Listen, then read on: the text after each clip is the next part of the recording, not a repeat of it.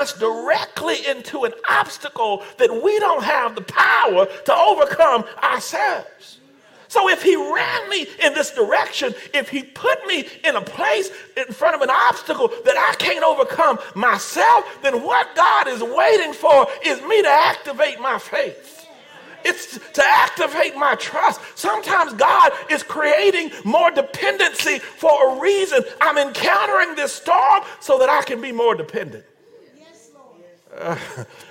Uh, the, the, the, songwriters, they, they, used to sing to me, the old saints used to sing to me. Y'all said, learning to lean, Mother Linda. Learning to lean, learning to lean. I'm learning to depend on God. So when He runs me into an obstacle that I can't overcome myself, He's teaching me to lean.